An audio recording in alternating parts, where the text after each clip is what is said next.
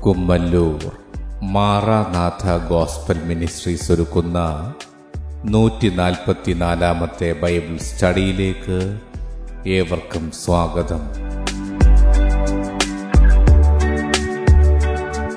ശിഷ്യത്വം എന്ന വിഷയത്തിന്റെ അൻപത്തിനാലാം ഭാഗത്തെ ആസ്പദമാക്കി ദൈവത്താലുള്ള പരീക്ഷകൾ എന്ന വിഷയത്തിന്റെ ഒന്നാം ഭാഗമാണ് നിങ്ങൾ കേൾക്കുവാൻ പോകുന്നത്. ക്ലാസുകൾ എടുക്കുന്നത് brother Sunil Kumar C G. അന്വേഷണങ്ങൾക്ക് nine double four seven two zero double six eight zero.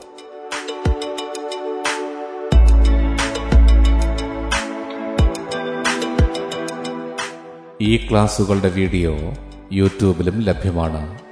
Amen T V network Trivandrum Kerala. Triple nine five nine seven five nine eight zero.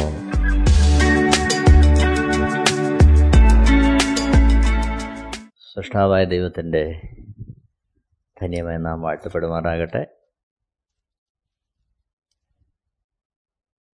ഈ ദിവസങ്ങളിൽ പരീക്ഷകളും പ്രലോഭനങ്ങളും എന്നുള്ള വിഷയത്തെ ആധാരമാക്കിയാണ് നമ്മൾ ചിന്തിക്കുന്നത്. ലൂക്കുസരിത സുവിശേഷം എട്ടാമത്തെ അധ്യയം അതിന്റെ പതിമൂന്നാമത്തെ വാക്യത്തിൽ വിത്ത് വിതയ്ക്കുന്നുള്ള ബന്ധത്തിൽ യേശുക്രിസ്തു പറയുന്നുണ്ട്. ലൂക്കോസിന്റെ സുവിശേഷം എട്ടാമത്തെ അധ്യയം അതിന്റെ പതിമൂന്നാമത്തെ വാക്യം. പാറമേലുള്ളവരോ കേൾക്കുമ്പോൾ വചനം സന്തോഷത്തോടെ കൈക്കൊള്ളുന്നവരെങ്കിലും അവർക്ക് വേരില്ല. അവർ തൽക്കാലം വിശ്വസിക്കുകയും പരീക്ഷാ സമയത്ത് പിൻവാങ്ങിപ്പോവുകയും ചെയ്യുന്നു. ഇവിടെ ഒരു പരീക്ഷയെക്കുറിച്ച് കാണുകയാണ്. നമുക്കറിയാം ജീവിതത്തിൽ ഉന്നമനത്തിന് ആഗ്രഹിക്കുന്ന ഏതൊരു വ്യക്തിക്കും പരീക്ഷകളെ നേരിടേണ്ടി വരും. പഠിക്കുന്ന നമ്മുടെ കുഞ്ഞുങ്ങൾ ഒരു ക്ലാസ്സിൽ നിന്ന് അടുത്ത ക്ലാസ്സിലേക്ക് അവർ പ്രവേശിക്കുന്നതിന് അവരെന്ത് പഠിച്ചു എന്നറിയാൻ അവരെന്ത് അതിൽ നിന്ന് മനസ്സിലാക്കി ഉൾക്കൊണ്ടു എന്നൊക്കെ അറിയാൻ അവർക്ക് പരീക്ഷകളെ നേരിടേണ്ടി വരും. ഈ കാലഘട്ടത്തിൽ അവരുടെ ബുദ്ധിയെ അറിയുവാൻ അവരുടെ അറിവിനെ പരിശോധിക്കുവാൻ അങ്ങനെ പലതരത്തിലുള്ള അവരുടെ ഗുണഗണങ്ങളെ അവരുടെ കഴിവുകളെ പരിശോധിക്കുന്നതിന് പരീക്ഷ സർവസാധാരണമാണ്. അതേപോലെ യേശുക്രിസ്തുവിനെ അറിയുന്ന യേശുക്രിസ്തുവിന്റെ വചനം സ്വീകരിക്കുന്ന കർത്താവിനെ അനുഗമിക്കുവാൻ തീരുമാനിക്കുന്ന ഏതൊരു വ്യക്തിയുടെയും ജീവിതത്തിൽ അവന്റെ വിശ്വാസത്തിന്റെ വളർച്ചയിൽ പരീക്ഷകളെ നേരിടേണ്ടതായിട്ടുണ്ട്. യേശുക്രിസ്തുവോട് വ്യക്തമായി പറയുകയാണ്. പക്ഷേ അറിഞ്ഞോ അറിയാതെയോ നാം ജീവിക്കുന്ന ഈ കാലഘട്ടത്തിൽ ആ ഒരു പരീക്ഷയെക്കുറിച്ച് പലപ്പോഴും നാം ചിന്തിക്കാറില്ല. എന്നാൽ വിശുദ്ധ വേദപുസ്തകം വളരെ വ്യക്തമായി പറയുന്നുണ്ട്. നമുക്ക് പരീക്ഷയുണ്ട്. യേശുക്രിസ്തുവിന്റെ ശിഷ്യനായിരുന്ന യാക്കോബ് താൻ എഴുതിയ ലേഖനത്തിൽ അതിന്റെ ഒന്നാമത്തെ അധ്യയം അതിന്റെ രണ്ട് മുതൽ നാല് വരെയുള്ള വാക്യങ്ങളിൽ ഇങ്ങനെ എഴുതിയിട്ടുണ്ട്.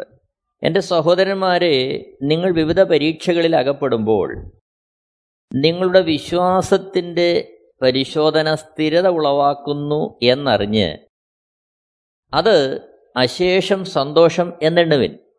നാലാമത്തെ വാക്യം. എന്നാൽ നിങ്ങളൊന്നിലും കുറവില്ലാതെ തികഞ്ഞവരും സമ്പൂർണരും ആകേണ്ടതിന് സ്ഥിരതയ്ക്ക് തികഞ്ഞ പ്രവൃത്തി ഉണ്ടാകട്ടെ. യാക്കോബ് തന്റെ ലേഖനത്തിൽ എഴുതിയ പരീക്ഷയെക്കുറിച്ച്. ഇവിടെ പരീക്ഷയുടെ ഒരു പ്രത്യേകതയെക്കുറിച്ച് പറയുകയാണ്. ഇവിടെ ഉണ്ടാകുന്ന പരീക്ഷ വിവിധ പരീക്ഷകളിൽ അകപ്പെടുമ്പോൾ നിങ്ങളുടെ വിശ്വാസത്തിന്റെ പരിശോധന. ഇവിടെ പരിശോധിക്കുന്നത് വിശ്വാസമാണ്. ഒരുവൻ ആർജിച്ചിരിക്കുന്ന വിശ്വാസത്തിന്റെ പരിശോധനയാണ് ഇവിടെ പരാമർശിക്കപ്പെടുന്നത്. അപ്പോൾ വിശ്വാസത്തിന്റെ പരിശോധന നേരിടുമ്പോൾ ആ പരിശോധനയെ അതിജീവിക്കേണ്ടത് ആ വിശ്വാസത്തിന്റെ പരിശോധന സ്ഥിരത ഉളവാക്കുന്നു എന്നറിഞ്ഞ് അത് അശേഷം സന്തോഷം നേണ്ടവൻ അപ്പോൾ ഇവിടെ വിശ്വാസത്തിന്റെ ഈ പരിശോധന സ്ഥിരത ഉളവാക്കുന്നതിനുള്ള പരിശോധനയാണ്. എന്തിലുള്ള വിശ്വാസത്തിലുള്ള സ്ഥിരത. യേശുക്രിസ്തുവിലുള്ള സ്ഥിരത. അപ്പോൾ വിശ്വാസ ജീവിതത്തിൽ നാം ഈ ലോകത്തിലായിരിക്കുമ്പോൾ വിവിധങ്ങളായ വിഷയങ്ങളെ നേരിടേണ്ടി വരുമ്പോൾ അതിന്റെ മധ്യത്ത് ലോകത്തിലേക്ക് വഴുതി പോകാതെ ലോകത്തിന്റെ ഇഷ്ടങ്ങളിലേക്ക് വീണു പോകാതെ സ്വന്തമായ മാർഗങ്ങളിൽ ആകൃഷ്ടരായി സ്വാധീനിക്കപ്പെട്ട് ആ വഴികളിൽ തിരിഞ്ഞു പോകാതെ വിശ്വാസത്തിൽ തന്നെ സ്ഥിരമായി നിൽക്കുവാൻ തക്കവണ്ണം പ്രാപ്തമാക്കുന്ന അല്ലെങ്കിൽ വിശ്വാസത്തിൽ സ്ഥിരമായി നിൽക്കുന്നോ എന്നറിയുവാൻ നടത്തപ്പെടുന്ന പരീക്ഷകൾ. ഇത് നമ്മൾ ശ്രദ്ധിക്കേണ്ട ഒരു കാര്യമാണ്. അപ്പോൾ വിശ്വാസത്തിന്റെ സ്ഥിരതയെ പരിശോധിക്കുന്ന പരീക്ഷ. നാലാമത്തെ വാക്യത്തിൽ കാണുന്നു എന്നാൽ നിങ്ങൾ ഒന്നിലും കുറവില്ലാതെ തികഞ്ഞവരും സമ്പൂർണരും ആകേണ്ടതിന് സ്ഥിരതയ്ക്ക് തികഞ്ഞ പ്രവൃത്തി ഉണ്ടാകട്ടെ. അപ്പോൾ ആ പരീക്ഷകളെ ജയിക്കേണ്ടത് സ്ഥിരതയ്ക്ക് തികഞ്ഞ പ്രവൃത്തി വെളിപ്പെടുത്തിക്കൊണ്ടാണ് വിശ്വാസത്തിൽ സ്ഥിരമായി നിൽക്കുന്നു എന്നുള്ളതിന്റെ വെളിപ്പെടുത്തലായ പ്രവൃത്തി. ആ ദൈവവചനം അനുസരിക്കുവാൻ ദൈവത്തിന്റെ ഇഷ്ടം അനുസരിക്കുവാൻ ദൈവത്തിന്റെ വഴികളിൽ നടക്കുവാൻ തക്കവണ്ണമുള്ള സ്ഥിരത. അപ്പോൾ വിശ്വാസത്തിന്റെ പരിശോധനയാണ് ഇവിടെ നടക്കുന്നത്. യാക്കോബ് എഴുതിയ ഒന്നാമത്തെ ലേഖനം അതിന്റെ പന്ത്രണ്ടാമത്തെ വാക്യത്തിൽ നമ്മൾ കാണുന്നുണ്ട്. അവിടെ വേറൊരു പരീക്ഷയെക്കുറിച്ച് പറയുകയാണ്. പരീക്ഷ സഹിക്കുന്ന മനുഷ്യൻ ഭാഗ്യവാൻ. അവൻ കൊള്ളാകുന്നവനായി തെളിഞ്ഞ ശേഷം കർത്താവ് തന്നെ സ്നേഹിക്കുന്നവർക്ക് വാഗ്ദത്തം ചെയ്ത ജീവകിരീടം പ്രാപിക്കും. ഇവിടെ പരീക്ഷയുടെ വേറൊരു മണ്ഡലത്തെ വെളിവാക്കുകയാണ്. നമ്മൾ വായിച്ചു. പരീക്ഷ സഹിക്കുന്ന മനുഷ്യൻ ഭാഗ്യവാൻ. അവൻ കൊള്ളാകുന്നവനായി തെളിഞ്ഞ ശേഷം കർത്താവ് തന്നെ സ്നേഹിക്കുന്നവർക്ക് വാഗ്ദത്തം ചെയ്ത ജീവകീടം പ്രാപിക്കും. അപ്പോൾ ഇവിടെ ഈ പരീക്ഷയിൽ പരിശോധിക്കപ്പെടുന്നത് കർത്താവിനുള്ള സ്നേഹമാണ്. അപ്പോൾ ആദ്യം നമ്മൾ കണ്ടു വിശ്വാസത്തിന്റെ പരിശോധന നടക്കുന്നു. പന്ത്രണ്ടാമത്തെ വാക്യം നമ്മൾ കാണുന്നു. സ്നേഹത്തെ പരിശോധിക്കുന്നു. ഇത് വിശാലമായി ഈ ഭാഗം ചിന്തിക്കുന്നതിനാണ് നമ്മളിങ്ങനെ ഇതിനെ രണ്ടായിട്ട് നമ്മൾ ചിന്തിച്ചത്. അല്ലെങ്കിൽ പരീക്ഷ നമ്മൾ ഒന്നായി ചിന്തിച്ചാൽ മതി. എന്നാൽ ഇതിന്റെ വ്യത്യസ്തമായ തലങ്ങളെ ഒന്ന് പരിശോധിക്കുന്നതിന് നമ്മളിങ്ങനെ ചിന്തിക്കുന്നത് നന്നായിരിക്കും. അപ്പോൾ ഇവിടെ ആദ്യത്തെ പരീക്ഷ വിശ്വാസത്തിന്റെ പരീക്ഷ രണ്ടാമത്തെ പരീക്ഷ സ്നേഹത്തെ പരിശോധിക്കുന്ന പരീക്ഷ. എന്നാൽ പതിമൂന്നാമത്തെ വാക്യത്തിൽ പരീക്ഷ എന്ന് രേഖപ്പെടുത്തിയിരിക്കുന്ന മറ്റൊരു ഭാഗമുണ്ട്. പരീക്ഷിക്കപ്പെടുമ്പോൾ ഞാൻ ദൈവത്താൽ പരീക്ഷിക്കപ്പെടുന്നു എന്നാരും പറയരുത്. എന്നാൽ ഇവിടെ പറയുന്ന പരീക്ഷയും രണ്ടാമത്തെ വാക്യത്തിലും പന്ത്രണ്ടാമത്തെ വാക്യത്തിലും നമ്മൾ വായിച്ച പരീക്ഷയും തമ്മിൽ വ്യത്യാസമുണ്ട്. രണ്ടാമത്തെ വാക്യത്തിലും പന്ത്രണ്ടാമത്തെ വാക്യത്തിലും അവിടെ രേഖപ്പെടുത്തിയിരിക്കുന്ന പരീക്ഷ അത് ട്രയൽസ് എന്നുള്ള വാക്കാണ് ട്രയൽസ് പരീക്ഷ. എന്നാൽ പതിമൂന്നാമത്തെ വാക്യത്തിൽ അവിടെ രേഖപ്പെടുത്തിയിരിക്കുന്ന പരീക്ഷ അത് ടെംപ്റ്റേഷൻ പ്രലോഭനം എന്നുള്ളതാണ്. അപ്പോൾ പതിമൂന്നാമത്തെ വാക്യം നമ്മൾ കാണുന്നത് പ്രലോഭിക്കപ്പെടുമ്പോൾ ഞാൻ ദൈവത്താൽ പ്രലോഭിപ്പിക്കപ്പെടുന്നു എന്നാരും പറയരുത്. ദൈവം ദോഷങ്ങളാൽ പ്രലോഭിപ്പിക്കുന്നില്ല. അത്തരത്തിൽ ദൈവം ആരെയും എന്ത് ചെയ്യുന്നില്ല? പരീക്ഷിക്കുന്നില്ല. പതിനാലാമത്തെ വാക്യം നമ്മൾ കാണുന്നു. ഓരോരുത്തൻ പ്രലോഭനത്താലുള്ള പരീക്ഷയിൽ അകപ്പെടുന്നെങ്കിൽ അവൻ സ്വന്തം മോഹത്താൽ ആകർഷിച്ച് വശീകരിക്കപ്പെടുകയാകുന്നു അപ്പോൾ ഈ രണ്ട് കാര്യങ്ങൾ നമ്മൾ വ്യക്തമായി തിരിച്ചറിയണം. പരീക്ഷയുണ്ട് പ്രലോഭനമുണ്ട്. പരീക്ഷ ആ ദൈവികമായ അളവിൽ ഒരുവൻ എത്രത്തോളം വളർന്നു വളർന്നു എന്നുള്ളത് പരിശോധിക്കുവാൻ ദൈവം അവന്റെ ജീവിതത്തിൽ അനുവദിക്കുന്നതാണ്. അത് വ്യത്യസ്തമായ തലങ്ങളിൽ എന്ത് ചെയ്യുന്നുണ്ട്? ആ പരീക്ഷയുടെ തലങ്ങൾ വെളിപ്പെടുന്നുണ്ട്. എന്നാൽ പ്രലോഭനം അത് ദൈവമാരെയും പ്രലോഭിപ്പിക്കുന്നില്ല. മറിച്ച് അത് പിശാജാണ് അത് ലോകമാണ് ഒരുവനെ പ്രലോഭിപ്പിക്കുന്നത്. അപ്പോൾ ഈ വസ്തുത നാം വ്യക്തമായി ഗ്രഹിച്ചിട്ട് വേണം കാര്യങ്ങൾ നമ്മൾ മുമ്പോട്ട് മനസ്സിലാക്കേണ്ടത്. എന്നാൽ ഇവിടെ ഈ കാര്യങ്ങളെ വ്യക്തമായി തിരിച്ചറിയേണ്ടതിന് നമുക്ക് ദൈവത്തിന്റെ കൃപ ആവശ്യമാണ്. നമ്മുടെ ജീവിതത്തിൽ നാം ഒരു ഘട്ടത്തിലൂടെ കടന്നു പോകുമ്പോൾ അത് ദൈവത്താലാണോ അത് പിശാചനാലാണോ മറിച്ച് നമ്മുടെ ഇഷ്ടങ്ങളിലാണോ എന്നുള്ള വസ്തുത നാം തിരിച്ചറിയേണ്ടത് ആവശ്യമാണ്. യാക്കോബ് ഇത് ലേഖനം ഒന്നാമത്തെ അധ്യയം അതിന്റെ അഞ്ചാമത്തെ വാക്യം നമ്മളിങ്ങനെ കാണുന്നു. നിങ്ങളിൽ ഒരുത്തന് ജ്ഞാനം കുറവാകുന്നു എങ്കിൽ ഭത്സിക്കാതെ എല്ലാവർക്കും ഔദാര്യമായി കൊടുക്കുന്നവനായ ദൈവത്തോട് യാചിക്കട്ടെ. അപ്പോൾ അവന് ലഭിക്കും. ആറാമത്തെ വാക്യം. എന്നാൽ അവൻ ഒന്നും സംശയിക്കാതെ വിശ്വാസത്തോടെ യാചിക്കണം. സംശയിക്കുന്നവൻ കാറ്റടിച്ച് അലയുന്ന കടൽ തിരയ്ക്കു സമൻ. ഏഴാമത്തെ വാക്യം. ഇങ്ങനെയുള്ള മനുഷ്യൻ കർത്താവിങ്കിൽ നിന്ന് വല്ലതും ലഭിക്കുമെന്ന് നിരൂപിക്കരുത്. എട്ടാമത്തെ വാക്യം. ഇരുമനസ്സുള്ള മനുഷ്യൻ തന്റെ വഴികളിലൊക്കെയും അസ്ഥിരനാകുന്നു.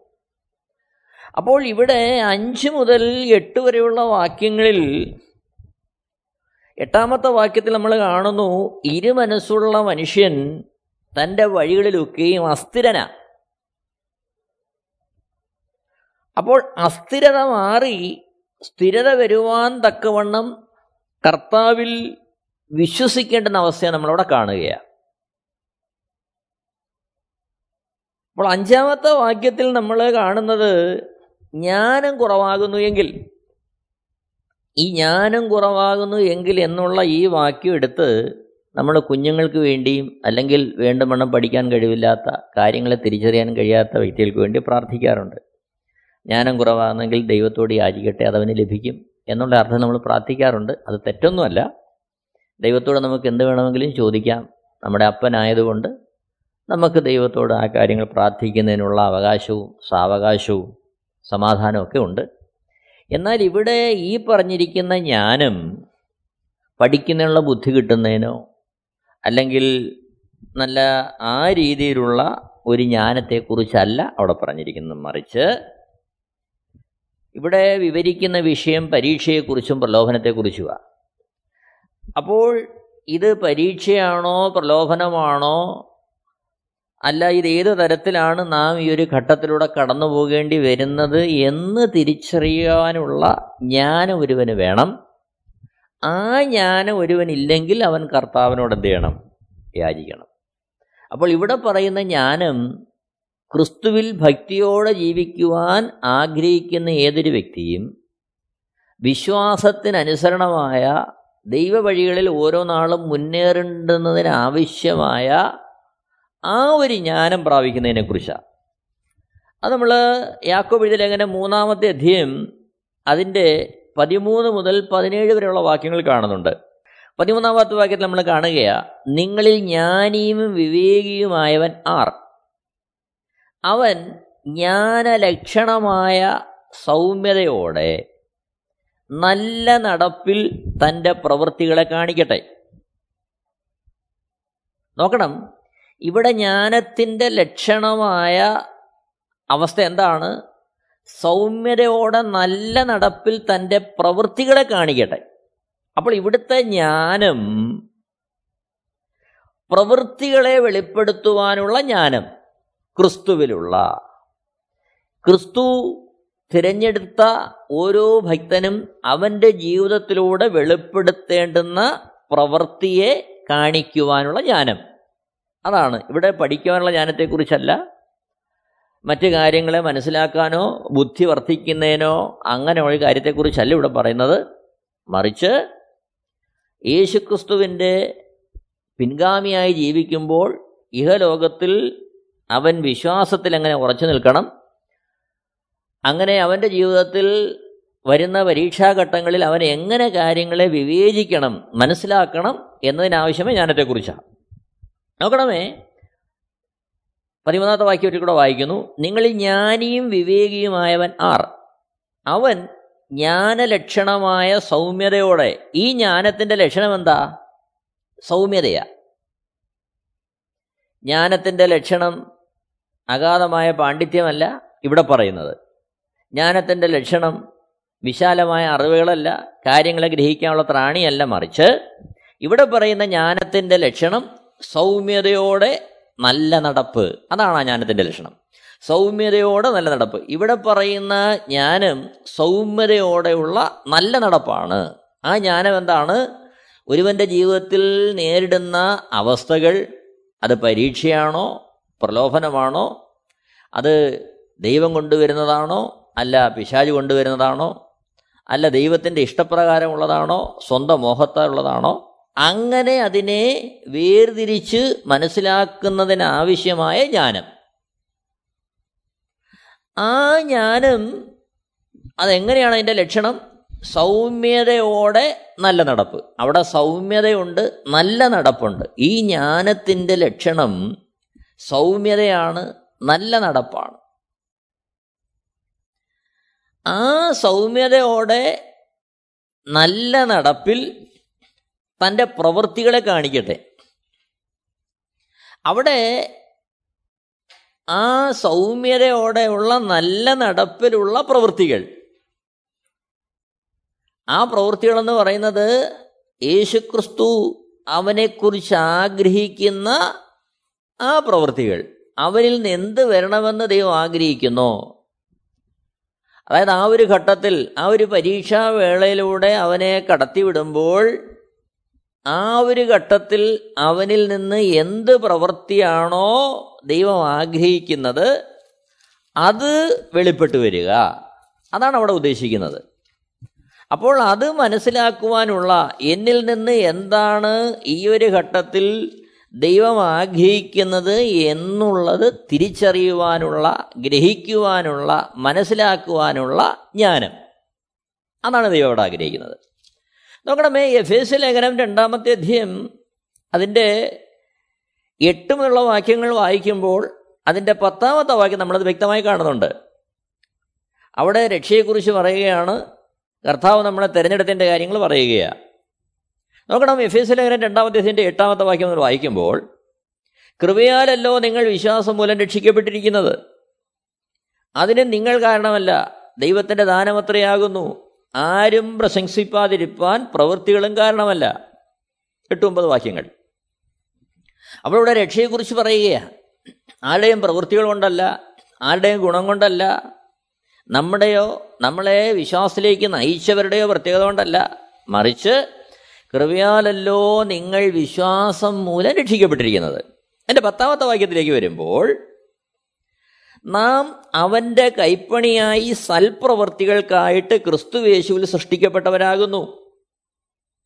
അപ്പോൾ യേശു ക്രിസ്തുവിനെ അനുഗമിക്കുവാൻ വിളിക്കപ്പെട്ടിരിക്കുന്ന ഒരു ഭക്തൻ യേശുക്രിസ്തുവിനെ അനുഗമിക്കുവാൻ തെരഞ്ഞെടുക്കപ്പെട്ട ഒരു ശിഷ്യൻ അവൻ യേശുക്രിസ്തുവിന്റെ കൈപ്പണിയായി സൽപ്രവർത്തികൾക്കായിട്ട് ക്രിസ്തുവേശുവിൽ സൃഷ്ടിക്കപ്പെട്ടവരാകുന്നു.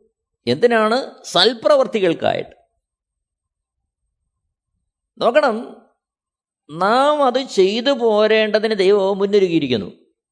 അപ്പോൾ യേശുക്രിസ്തുവിനാൽ ആകർഷിക്കപ്പെട്ട് തിരഞ്ഞെടുക്കപ്പെട്ട ഒരു ഭക്തൻ അവൻ ഈ ഭൂമിയിലായിരിക്കുമ്പോൾ അവനിലൂടെ ചില കാര്യങ്ങൾ ചെയ്തെടുക്കുവാൻ അവനെ കൊണ്ട് ചില കാര്യങ്ങൾ ചെയ്യിക്കുവാൻ ദൈവത്തിന് പദ്ധതിയുണ്ട്. അത് ദൈവം അവനെക്കുറിച്ച് മുന്നൊരുക്കിയിരിക്കുന്നതാ. അതാ ദൈവിക പദ്ധതിയിൽ അവനെക്കുറിച്ച് ഉള്ളതാണ്. അപ്പോൾ ആ പ്രവൃത്തികൾ ആ സൽപ്രവൃത്തികൾ അവനിൽ നിന്ന് എന്ത് ചെയ്യണം? ഓരോ ഘട്ടത്തിൽ നിന്നും ഉളവായി വരണം. ഇതിന്റെ പശ്ചാത്തലത്തിൽ ആണ് നമ്മൾ യാക്കോബിന്റെ ലേഖനത്തെ ചിന്തിക്കുന്നത്. അപ്പോൾ ആ പ്രവൃത്തികൾ ഉളവാകുവാൻ തക്കവണ്ണം ഉണ്ടാക്കപ്പെടുന്ന സാഹചര്യങ്ങളാണ് പരീക്ഷകൾ. ഇവിടെ നമ്മൾ ആ ഭാഗം തിരിച്ചറിയേണ്ടത് ആവശ്യമാണ്. അപ്പോൾ യേശുക്രിസ്തുവിൽ സൽപ്രവർത്തിയാക്കൾക്കായിട്ട് സൃഷ്ടിക്കപ്പെട്ടിരിക്കുന്ന നാം ചെയ്തു പോരേണ്ടതിന് ദൈവം മുന്നൊരുക്കിയിരിക്കുന്ന ചില പ്രവൃത്തികളുണ്ട്. ആ പ്രവൃത്തികൾ അതാതിന്റെ ഘട്ടങ്ങളിൽ വെളിപ്പെട്ട് വരുവാൻ തക്കവണ്ണം ഒരുക്കപ്പെടുന്ന സാഹചര്യങ്ങളാണ് പരീക്ഷകൾ. ദൈവം തരുന്ന പരീക്ഷകൾ. അതിൽ തന്നെ വിശ്വാസത്താൽ ജയിക്കേണ്ടുന്ന പരീക്ഷയുണ്ട്. അതിൽ തന്നെ സ്നേഹത്താൽ ജയിക്കേണ്ടുന്ന പരീക്ഷയുണ്ട്. നമുക്കതിനെ രണ്ടായിട്ട് വിഭജിക്കാൻ കഴിയത്തില്ലെങ്കിലും ഒന്ന് ദൈവം പറയുന്ന കാര്യങ്ങളെ അതേപോലെ കേട്ടനുസരിക്കുന്ന അനുഭവം. മറ്റൊന്ന് ദൈവത്തോടുള്ള സ്നേഹത്തിൽ നാം ജയിക്കേണ്ടുന്ന അനുഭവം. വിശ്വാസത്തിന് തന്നെ വിവിധ തലങ്ങളുണ്ട്. കാര്യങ്ങളുടെ സാധ്യത്തിന് വേണ്ടി വിശ്വസിക്കുന്നവരുണ്ട്. മറിച്ച് സ്നേഹം ഉള്ളതുകൊണ്ട് വിശ്വസിക്കുന്നവരുണ്ട്. അഗാധമായ സ്നേഹത്താൽ അതേ അളവിൽ വിശ്വാസത്തിൽ മുന്നേറുന്നവരുണ്ട്. അപ്പോൾ ക്രിസ്തീയ ജീവിതത്തിന്റെ അടിസ്ഥാനം യേശു ക്രിസ്തുവിനോടുള്ള സ്നേഹത്തിൽ ഉളവാകുന്ന വിശ്വാസമാണ്. നാം ജീവിക്കുന്ന ഈ കാലഘട്ടത്തിൽ വിശ്വാസം പല നമ്മൾ കാണുന്നുണ്ട്. അനേകരും അവരുടെ വിഷയങ്ങളുടെ പരിഹാരത്തിന് വേണ്ടി യേശുവിനെ വിശ്വസിക്കുന്നു. യേശു അവർക്ക് പല കാര്യങ്ങളും നൽകുന്നുമുണ്ട്. അത് തെറ്റെന്നല്ല പറയുന്നത്. കാരണം യേശു ഭൂമിയിലായിരുന്നപ്പോഴും അവിടുന്ന് അവിടുത്തെ സന്നിധിയിലേക്ക് എത്തി അനേക രോഗികളെ പുറത്ത് സൗഖ്യമാക്കി അനേക ഭൂതങ്ങളെ പുറത്താക്കി അനേക പ്രശ്നങ്ങൾക്ക് പരിഹാരം കൊടുത്തു. അപ്പോൾ ആവശ്യങ്ങളുടെ പൂർത്തീകരണത്തിനായിട്ട് യേശുവിന്റെ അടുത്ത് എത്തിയവരുടെ വിഷയങ്ങൾക്ക് യേശുക്രിസ് പരിഹാരം കൊടുത്തു അവിടുന്ന് ഭൂമിയിലായിരുന്നപ്പോൾ. അതേപോലെ ഇന്നും യേശുക്രിസ്തു ചെയ്യുന്നുണ്ട്. രോഗത്തിന്റെ സൗഖ്യത്തിന് വേണ്ടി യേശുവിന്റെ അടുത്തേക്ക് വന്നാൽ യേശു സൗഖ്യമാക്കും. അവിടത്തേക്ക് മനസ്സിലുമുണ്ടെങ്കിൽ അതേപോലെ ഏതെങ്കിലും വിഷയവുമായി അവിടുത്തെ സന്നിയിലേക്ക് എത്തിയാൽ ദൈവത്തിന്റെ ഹിതമെങ്കിൽ ആ വിഷയത്തിന് പരിഹാരം തരും. പക്ഷെ അവിടെ നമ്മൾ മനസ്സിലാക്കേണ്ടുന്ന പരമപ്രധാനമായൊരു യാഥാർത്ഥ്യം അങ്ങനെ യേശു നമ്മുടെ ജീവിതത്തിൽ ആരുടെയെങ്കിലും ജീവിതത്തിൽ ചെയ്യുന്നു എന്നുള്ളത് ദൈവത്തിന്റെ ഇഷ്ടം ചെയ്ത് നാം ദൈവത്തെ യേശുക്രിസ്തുവിനെ പിൻപറ്റുന്നത് കൊണ്ടാണ് എന്ന് നാം ചിന്തിച്ചു പോകരുത്. കാരണം യേശുക്രിസ്തുവിനെ സ്നേഹിച്ച് പിൻപറ്റുവാൻ തക്കവണ്ണം വിളിക്കപ്പെട്ടവരുടെ ജീവിതത്തിൽ കാര്യങ്ങൾ വേറെ തരത്തിലാണ് എന്ത് ചെയ്യുന്നത്? ദൈവം ചെയ്യുന്നത്. കാരണം അത്തരത്തിൽ വിളിക്കപ്പെട്ടവരുടെ ജീവിതത്തിൽ ദൈവം കൊടുക്കുന്ന ആദ്യത്തെ അടിസ്ഥാനപരമായ ചിന്ത ഈ ലോകം അവർക്ക് യോഗ്യമല്ല എന്നുള്ള ചിന്തയാ. അവർ ദൈവരാജ്യത്തിന്റെ അവകാശികളാണെന്നുള്ള ചിന്തയാണ് അതുകൊണ്ട് തന്നെ ഈ ഭൂമിയിൽ അവർ ജീവിക്കുമ്പോൾ അവർ ആത്യന്തികമായി ഉന്നം വയ്ക്കുന്നത് വരുവാനുള്ള നിത്യതയാണ്. അത് നമ്മൾ മനസ്സിലാക്കേണ്ടത് ആവശ്യമാണ്. എന്നാൽ ഈ ഭൂമിയിലായിരിക്കുമ്പോൾ തന്നെ വിളിച്ചപേക്ഷിക്കുന്നവർക്ക് യേശുക്രിസ്തു മനസ്സലിഞ്ഞാൽ വിഷയങ്ങൾക്ക് പരിഹാരം കിട്ടും. അത് നമ്മൾ മറന്നു പോകരുത് ഇത് ഓരോ വ്യക്തികളും വ്യക്തിപരമായി യേശുക്രിസ്തുവുമായിട്ടുള്ള ബന്ധത്തിൽ സമർപ്പണത്തിൽ വിശ്വാസ ജീവിതത്തിൽ ഓരോരുത്തരും തിരഞ്ഞെടുക്കേണ്ടുന്ന കാര്യമാണ് അതുകൊണ്ട് തന്നെ ഇവിടെ ആർക്കും ആരെയും വിരിക്കുവാനുള്ള അവകാശം ദൈവം കൊടുത്തിട്ടില്ല. അതുമല്ല ഒരുവനെ അതേ അർത്ഥത്തിൽ വിരിക്കുവാനോ ഗ്രഹിക്കുവാനോ മറ്റൊരാൾക്ക് കഴിയണമെന്നുമില്ല ഇവിടെ ഓരോരുത്തരുമാണ് തങ്ങളുടെ ജീവിതം എങ്ങനെയാണെന്ന് ദൈവനത്തിന്റെ മുമ്പാകെ ശോധന ചെയ്യേണ്ടത്. ദൈവത്തിന്റെ മുമ്പാകെ അവർ ഓരോരുത്തരും ആയിരിക്കുന്നത് എങ്ങനെയാണെന്ന് അവരോരാണ് എന്ത് ചെയ്യേണ്ടത്? തിരിച്ചറിയേണ്ടത്. എന്നെ കേൾക്കുന്ന പ്രിയരെ ശ്രദ്ധിക്കണമേ. യാക്കോബിന്റെ ലെങ്ങന്റെ മൂന്നാമത്തെ അധ്യയം അതിന്റെ പതിമൂന്നുകൾ വായിക്കുമ്പോൾ നിങ്ങളിൽ ജ്ഞാനിയും വിവേകിയുമായവനാർ. അവൻ ജ്ഞാനലക്ഷണമായ സൗമ്യതയോടെ നല്ല നടപ്പിൽ തന്റെ പ്രവൃത്തികളെ കാണിക്കട്ടെ. അപ്പോൾ ജ്ഞാനലക്ഷണമായ സൗമ്യതയോടെ നല്ല നടപ്പിൽ മുന്നൊരുക്കിയിരിക്കുന്ന പ്രവൃത്തികളെ കാണിക്കുവാൻ കഴിയാത്ത അവസ്ഥയുണ്ടെങ്കിൽ അതിന് ഉതകുന്ന ജ്ഞാനത്തിന് വേണ്ടിയാണ് ഇവിടെ പ്രാർത്ഥിക്കേണ്ടത്. അപ്പോൾ യാക്കോബിന്റെ ലേഖനം ഒന്നാമത്തെ അധ്യയം അതിന്റെ അഞ്ചാമത്തെ വാക്യത്തിൽ നിങ്ങളിൽ ഒരുത്തിന് ജ്ഞാനം കുറവാകുന്നുവെങ്കിൽ ഭത്സിക്കാതെ എല്ലാവർക്കും ഔദാര്യമായി കൊടുക്കുന്നവനായ ദൈവത്തോട് യാചിക്കട്ടെ. അപ്പോൾ അവന് ലഭിക്കുമെന്ന് പറയുമ്പോൾ അവിടെ അവൻ പ്രാർത്ഥിക്കേണ്ടുന്നത് ഏത് ജ്ഞാനത്തിന് വേണ്ടിയാ? ജ്ഞാനലക്ഷണമായ സൗമ്യതയോടെ നല്ല നടപ്പിൽ തന്റെ പ്രവൃത്തികളെ കാണിക്കുവാൻ ഉതകുന്ന ജ്ഞാനം. ആ ജ്ഞാനമാണ് അവിടെ വേണ്ടത്. ആ ജ്ഞാനം എന്താണ്? അത് നമ്മൾ താഴോട്ട് വായിക്കുന്നുണ്ട്. യാക്കൂബിന്റെ ലേഖനം മൂന്നാമത്തെ അധ്യയം അതിന്റെ പതിനേഴാമത്തെ വാക്യത്തിൽ ആ ജ്ഞാനത്തെക്കുറിച്ച് കാണുന്നുണ്ട്. യാക്കോബ് ഒന്നാമത്തെ ലേഖനം അഞ്ചാമത്തെ വാക്യത്തിൽ പറഞ്ഞിരിക്കുന്ന ആ ജ്ഞാനം കുറവായിരിക്കുന്ന ജ്ഞാനം പ്രാർത്ഥിച്ച് ലഭിക്കേണ്ടുന്ന ജ്ഞാനത്തെക്കുറിച്ച് പതിനേഴാമത്തെ വാക്യത്തിൽ കാണുകയാണ്. എന്താണത്?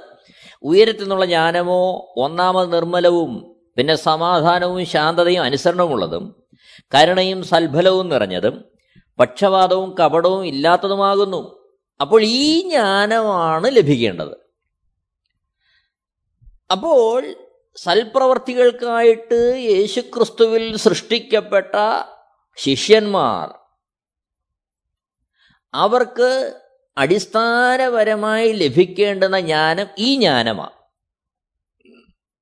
ആ ജ്ഞാനം പ്രാപിച്ചെങ്കിൽ മാത്രമേ ക്രിസ്തീയ ജീവിതത്തിൽ ഇഹലോകത്തിലായിരിക്കുമ്പോൾ ഈ ഭൂമിയുടെ ഉപ്പായി ലോകത്തിന്റെ വിളക്കായി യേശുക്രിസ്തുവിന്റെ സാക്ഷികളായി മുന്നേറേണ്ടുന്ന ജീവിതയാത്രയിൽ നേരിടേണ്ടി വരുന്ന ഘട്ടങ്ങളെ അത് പരീക്ഷയാണോ പ്രലോഭനമാണോ? അല്ലെങ്കിൽ സ്വന്തം ഇഷ്ടങ്ങളാൽ പിടിക്കപ്പെടുന്നതാണോ എന്ന് തിരിച്ചറിയുവാൻ പ്രാപ്തമാകുന്നത് ഈ ജ്ഞാനം പ്രാപിക്കുമ്പോഴാണ്. അപ്പോൾ എന്നെ കേൾക്കുന്ന പ്രിയരെ ശ്രദ്ധിക്കണമേ. ക്രിസ്തു ജീവിതത്തിൽ ഈ പരീക്ഷയുണ്ട്. അത് നാം അടിസ്ഥാനപരമായിട്ട് തിരിച്ചറിയേണ്ടത് ആവശ്യമാണ്. നാം ജീവിക്കുന്ന ഈ കാലഘട്ടത്തിൽ നമ്മൾ ഒരിക്കൽ യേശുവിനെ അറിഞ്ഞു. ആ യേശുവിന്റെ വചനം കേട്ടു നമ്മൾ സമർപ്പിച്ചു. യേശുവിനെ രക്ഷകനും കർത്താവേ സ്വീകരിച്ചു. മാനസാന്തരത്തിന്റെ അനുഭവത്തിലേക്ക് വന്നു എന്നുള്ളൊരു ചിന്ത നമ്മുടെ ഹൃദയത്തിലുണ്ടായി. സ്നാനപ്പെട്ടു. നമ്മുടെ ഒരു കൂട്ടായ്മയിലേക്ക് ചേർന്നു. പിന്നെ നമ്മുടെ ഉള്ളിൽ ഈ കാലഘട്ടത്തിൽ വരുന്ന ചിന്ത നമ്മൾ ആ കൂട്ടായ്മയുള്ള ബന്ധത്തിൽ പലവിധമായ ആക്ടിവിറ്റീസുകളിൽ നമ്മൾ ഇടപെട്ട് നമ്മളങ്ങ് മുമ്പോട്ട് പോവുകയാണ്. അപ്പോൾ നമ്മൾ കരുതുന്നത് ഇനിയെല്ലാം തികഞ്ഞു എന്നുള്ളൊരവസ്ഥയാണ്. പക്ഷേ എന്നാൽ ഓർക്കുക അത് ഉണ്ടെങ്കിൽ തന്നെ അതിലുപരിയായി യേശുവിനെ പിൻപറ്റുവാൻ ആഗ്രഹിച്ച് മുന്നേറുന്നവന്റെ ജീവിതത്തിൽ അവനെ അടുത്ത ഘട്ടങ്ങളിലേക്ക് നടത്തുവാൻ ദൈവം അനുവദിക്കുന്ന പരീക്ഷകളുണ്ട്. നമുക്ക് ഈ വചനത്തിന്റെ മുമ്പാകെ നമുക്ക് നമ്മളെ തന്നെ ഒന്ന് ശോധന ചെയ്യാം. നമ്മുടെ ജീവിതത്തിന്റെ അവസ്ഥകളെ നമുക്കൊന്ന് പരിശോധിക്കാം. ജയകരമായൊരു ക്രിസ്തു ജീവിതം നയിക്കുവാൻ നമ്മളെ വിളിച്ച നാഥന്റെ ഇഷ്ടം ചെയ്യുവാൻ നമുക്ക് നമ്മളെ തന്നെ സമർപ്പിക്കാം. ദൈവത്തിന്റെ നാമത്വപ്പെടട്ടെ എല്ലാവരെയും ദൈവം ധാരാളമായിട്ട് അനുഗ്രഹിക്കുമാറാകട്ടെ. ഈ വചനത്തിന് അനുസരണമായി ജീവിക്കുവാൻ നമുക്ക് നമ്മൾ തന്നെ ഒരുക്കാം. എല്ലാവരെയും ദൈവം ധാരാളമായിട്ട് അനുഗ്രഹിക്കുമാറാകട്ടെ. ആമേ Amen T V network Christian internet channel സുവിശേഷീകരണത്തിന്റെ വ്യത്യസ്ത മുഖം തേടിയുള്ള യാത്ര YouTube and Facebook Amen T V network Trivandrum Kerala. ഞങ്ങളുടെ വിലാസം Maranatha gospel ministries Marankuzhi Kummalloor P O Kollam.